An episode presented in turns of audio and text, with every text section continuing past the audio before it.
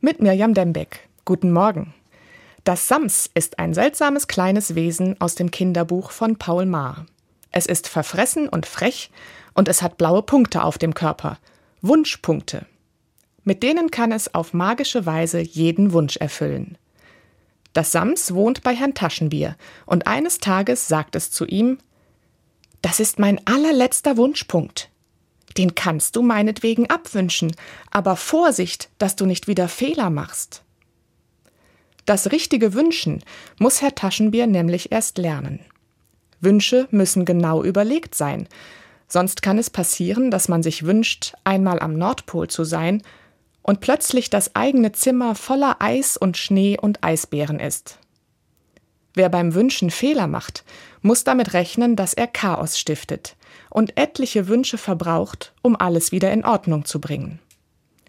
Besonders knifflig wird es, als Herr Taschenbier sich verliebt und wünscht, dass seine Liebe erwidert werden soll. Denn kann eine herbeigezauberte Liebe überhaupt echt sein? Am Ende der Geschichte mit dem Sams steht für mich die Erkenntnis, die Erfüllung all meiner Wünsche klingt verlockend aber sie würde mich nicht glücklich machen. Wer jeden Wunsch sofort erfüllt bekommt, wird schnell gleichgültig. Zu träumen und zu hoffen hat dann keinen Platz mehr. Und wenn es nicht nötig ist, dass ich mich für etwas anstrenge, ist eigentlich alles egal, was ich tue. Es wäre wahrscheinlich klüger, es so zu machen wie König Salomo, von dem die Bibel erzählt, dass Gott ihm einen Wunsch erfüllen will. Salomo könnte sich alles Mögliche wünschen, Reichtum oder dass seine Feinde tot umfallen.